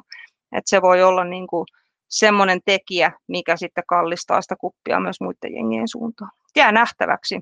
Itse mm. toivon, että, toivon, että Tampereelle rakentuu kilpailukykyiset jengit niin kuin ensi kaudella riippumatta siitä, että ket, ketkä pelaaksi kaksi jengiä vai, vai kolme. Juuri näin. Mites Joni? Joo, siis kyllä mä näen, näen ehdottomasti just nimenomaan sen kautta, että kun Tampereelle siinä lähi, lähiympäristöstä löytyy loistavia salibändi pitäjiä, joista pystyy kyllä sitten kasailemaan joukkueita, muun muassa Ylöjärven Ilves, terveisiä vaan sinne päin, niin löytyy hieno, hienoja joukkueita ja seuroja, jotka kasvattavat tiukkaa tahtia noita kovia, kovia tulevaisuuden nimiä, niin en näe sitä mitenkään mahdottomana, että, että siitä kasattaisi kolmekin hyvää joukkuetta. Toki niistä aina se voimasuhde tulee varmasti aina olemaan niin, että yksi niistä on, on kovempi kuin ne muut, mutta ei se tarkoita sitä, etteikö sieltä saataisiin kovan luokan joukkuetta kolmea kappaletta. Juuri näin. Ja tuohon niin alu, alueella pyöriviin seuroihin sen verran, niin nythän Hämeenlinnassa ei ole liikajoukkuetta, niin voisi hyvinkin olettaa, että esimerkiksi Tampereen seudulla katset on jo käännetty muun muassa Hämeestarsi ja Kalvolan keihäsen. Sitten Pirkko ja viime kausi meni alakanttiin. Miten uusitun valmennuksen alla peli lähtee käymään? No mehän spekuloitiin tätä tuolla jo aikaisemmin ja oltiin kovasti sitä mieltä, että hyvin se lähtee käyntiin. Mm. Kyllä, siis mä veikkaan, että se vaikein vaihe on jo takanapäin, ja toki siellä niin kuin Tukiaisen Timo oli, oli tota, on ollut jo aikaisemminkin mukana seurassa edelliskaudella, niin on, on tuttu, oli loppukaudesta mukana valmennuksessa myös, niin ei ole niin suuri muutos kuin miltä se vaikuttaa ulospäin. Joo, vähän samoilla linjoilla, että kyllä mä uskon, että Pirkat tulee pelaa vahvan kauden ja uusi valmennus on ihan varmasti tietoisestikin pyrkinyt rakentamaan vähän erityyppistä peliidentiteettiä, mitä tuossa aiemmin vähän sivuttiinkin jo, että tota, se nähdään, miten Pirkkojen paletti on kasassa, mutta kyllä mä uskon, että aika, va- aika vahvaa suorittamista tullaan näkemään sillä suunnalla. Yes. Sitten, millainen, yllä, yl, millainen yllätysmomentti muhii HU nuorentuneessa joukkueessa? No semmoinen yllätysmomentti, että ei välttämättä menestys ole ihan samanlainen kuin oli viime kaudella, että syitä tuossa vähän ruodittiinko jo aikaisemmin, että heitetään tässä nyt pieni haaste sinne Helsinki Unitedin suuntaan, että et, et miltä niin kuin, että tämä jengi haluaa nähdä, miltä teidän pallollinen peli näyttää, että se on niin kuin kaiken ytimessä sen suhteen, että miten, millaista menestystä mahdollisesti tällä kaudella on mahdollista saavuttaa. Että katsotaan, se tulee olemaan niin kuin mielenkiintoista. Että siinä suoraan, suoraan, että joukkue on ilmeisesti tämän mukaan nuorentunut, niin mä en näe sen kummempaa yllätysmomenttia suoraan, niin kuin, mutta nähtäväksi jää.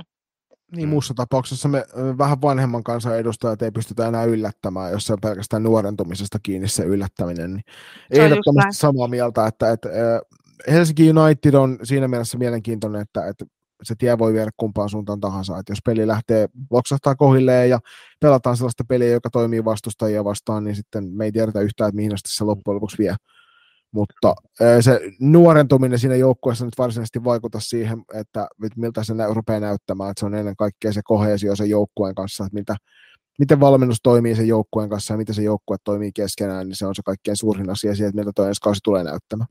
Samaa mieltä toi Helsingin Unitedin veskaritilanne, että okei, siellä on just Ara Hiltunen, eli Hannalle hyvinkin tuttu pelaaja, ja sitten Helmi Rauhala ja Lyyrä Kolehmainen. Helmi Rauhala pelasi viime kaudella niin kuin ykkösveskarin rooli siihen loppukauteen.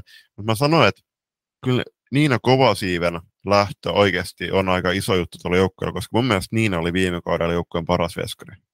No kyllä loppukaudesta täytyy sanoa, että Helmi oli aika vakuuttava mm. omissa otteissaan. Et se oli aika mielenkiintoinen muutenkin se maalivahti kokonaisuus siellä, että, että heillä tavallaan oli jo neljä veskaria ja sitten yhtäkkiä Helmi ilmestyy kesken kauden sinne rinnakkaisedustuksella ja ää, loppujen lopuksi viekin sitten sen pelipaikan ja se muun muassa johti siihen ilmeisesti, että siellä oli pientä tyytymättömyyttä tolppien välissä. Ihan samaa mieltä siitä, että kyllähän Kovasiiven niin on iso, iso menetys joukkueelle, että oli, oli kyllä äärimmäisen laadukas maalivahti ja olisi mieluusti nähnyt hänet tulevallakin kaudella tuolla F-liigan ympyrössä. Jep. Sitten, kuka on NLPn kauden yllättäjä? Tähän voi heittää pelaajan tai joukkueen tai, tai vaikka valmentajan tai toimarin. Mä sanon, että Helsingin jokerit. Se on varmaan aika hyvä. Mä lähden veikkaamaan, että se oli toi tuo, tuo, tuo, tuo tuonne Saipaan, Saipaan R siirtynyt Pia Taipale, joka tulee olemaan tuon tulevan kauden suuri yllättäjä. Et nimi on varmasti monille tuttu junioriympäristöistä, mutta ensi kaudella nähdään sitten liikakentällä, että mihin se riittää, ja meillä ainakin Juliuksen kanssa on häneen kova usko. Hyvin nosto. Mä sanon, että mm, mä sanon, että Pirkat tulee yllättämään.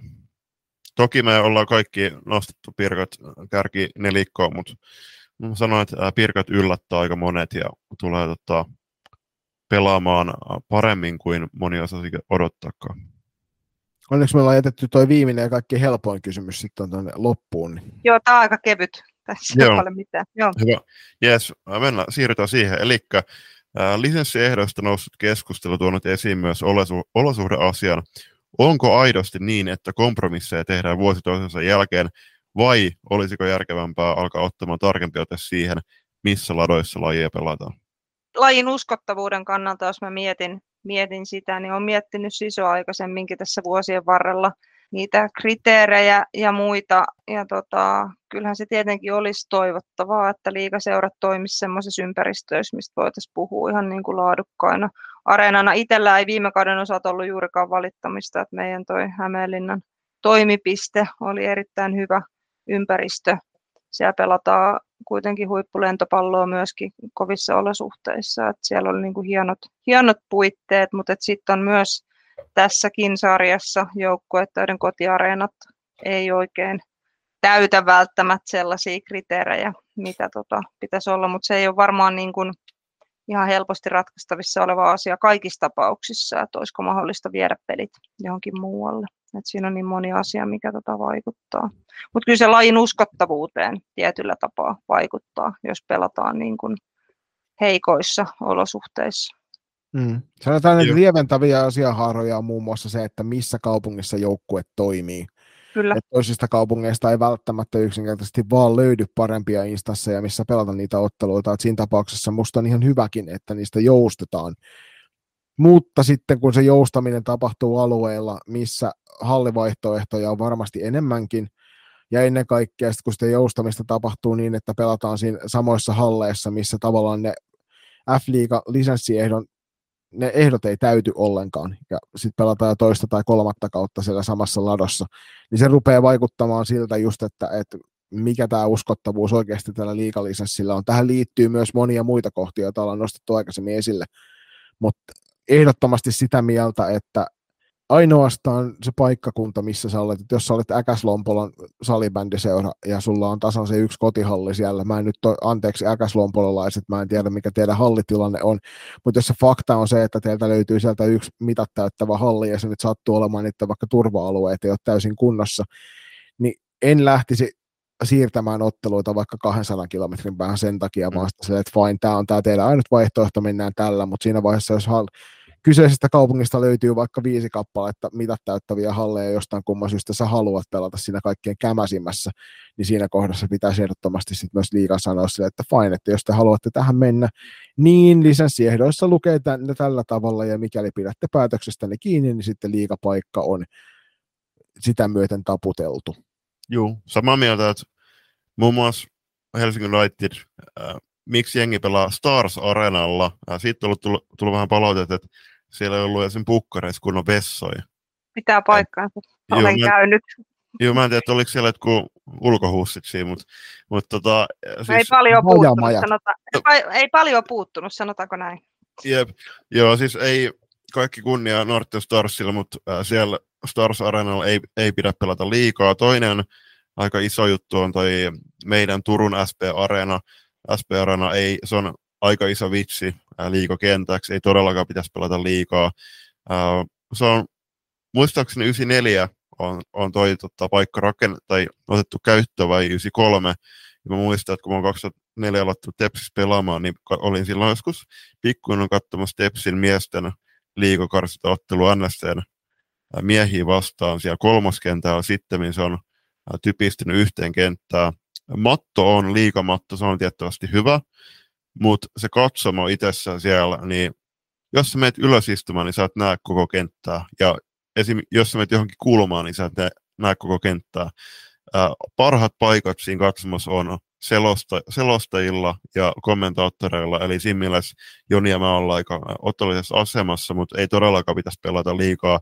Ja sitten miettii, totta kai kustannuskysymykset, mutta me ollaan muutenkin nostettu esiin Turun tilanne, että miksi Turun kaupunki laskuttaa niin karmeita summia noita seuroja, jotka näyttää todella väärää, että siellä pelaa Kupittan pallollista tällä hetkellä Tepsin naiset, miehet, FPC Turku ja use, useamman muun lajin liikaseura, ja sitten FPC Loisto laitetaan pelaamaan tuommoiseen yhteen lottoon, jossa on hyviä muistoja varmasti jokaisella kerättyä hieno loista, kun pelattiin, mutta siellä ei todellakaan pitäisi pelata F-liigaa. Ja sitten, Tämä ei myöskään ainut, ainut esimerkki ympäri Suomen. Ei, ei todellakaan. Ja sitten tuohon, niin kuin just esimerkiksi Helsingin Noittinin kohdalla, niin Helsingissä on lukemattomia muita halleja. Siellä on Myllypuro, Myllypuro niin kuin Arena Center, Tapuli Lehto Areena, Mosa Halli, Vantaa Energia Areena, niin halleissa ei jää kiinni. Se on vaan se, että miten F-liiga ja Salibändiliitto nyt alkaa miettimään niitä liikalisenssien ehtoja oikeasti sopivimmiksi ja oikeasti pitää, niitä, pitää niistä kiinni.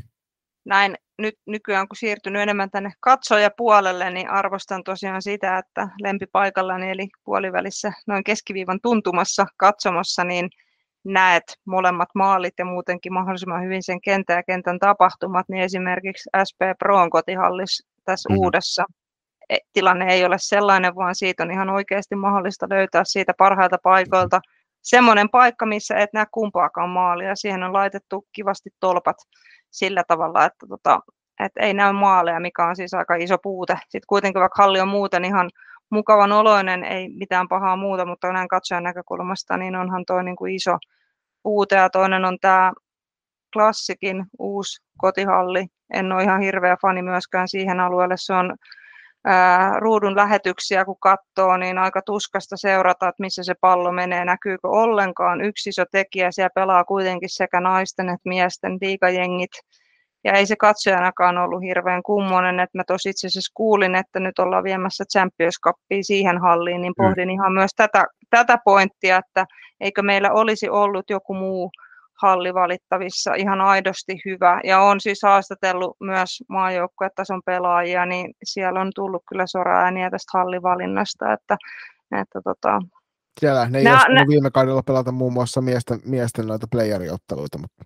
Ei, nämä on niin kuin mielenkiintoisia kysymyksiä. Että mä tiedän kyllä, että Tampereellakin on haastava hallitilanne monella tapaa. Siellä on purettu se Kalevan Kalevan Mekka, missä Classic oli monta vuotta ja, ja tota, KVL tuli ongelmia oman hallinsa kanssa ETC, mutta niin kuin kuitenkin, että jos mietitään valtakunnallisesti, että me tuodaan salibändi huipputurnaus Suomeen, niin mm. kyllä ne kriteerit pitäisi sit sille areenalle olla, niin kuin, meiltä olisi löytynyt parempia, missä olisi ollut helpompi kuvata laadukkaasti pelit. Mm. Aika harvoin kuitenkin päästään todistamaan tuollaista huippuseurajoukkueiden turnausta, niin nyt se ympäristö on kyllä omasta mielestä vähän sellainen, että ei palvele välttämättä paikan päällä, eikä palvele sit myöskään sitä tota, mm. televisiointia. Et siitä televisioinnista taisi olla, olla ihan keskusteluakin, että se on hyvin rajattu, mitä he pystyvät sille tekemään. Ja se on, mm, on surullinen tilanne. Että... On.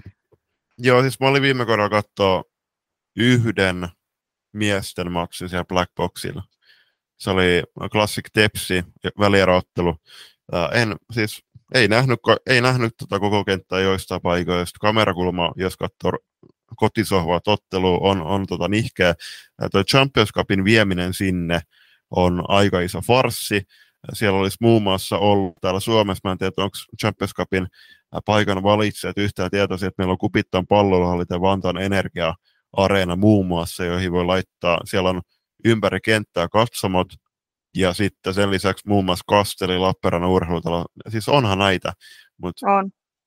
Se on, tuo on, tuo on tota, varmasti herättää keskustelua myöskin jatkossa, mutta mut en tiedä. Hei, tähän loppuun, niin onko Joni tietoinen, niin tuleeko kaikki, ot, kaikki joukkueet kuvaamaan nyt niitä matseja tuonne ruutuun? Mukaan no, siis ainakaan, ainakaan koulutuksessa on sanottu, että joku jättäisi kuvaamatta, että toivon mukaan se kuuluu on myös yksi niitä sellaisia juttuja, mikä tavallaan olisi pakkokin toteuttaa, että mm. ei nyt ehkä tarvitse liikallisesti ehtoihin laittaa, mutta kun se kerran meille mahdollistetaan, niin toivotaan, että jokainen joukkue oikeasti myöskin striimaa fanikaveran lähetykset sitten kaikille katsottavaksi. Tähän loppuun niin oikein mahtavaa f kautta kaikille, niin NLA kuin NLBn tai molempien ystäville. Tulee varmasti todella hienot kaudet käykää katsomassa pelejä paikan päällä, ottakaa kaverit mukaan. Esimerkiksi kaveri, joka ei ikinä katsonut salibändiä paikan päällä, vinkatkaa niistä.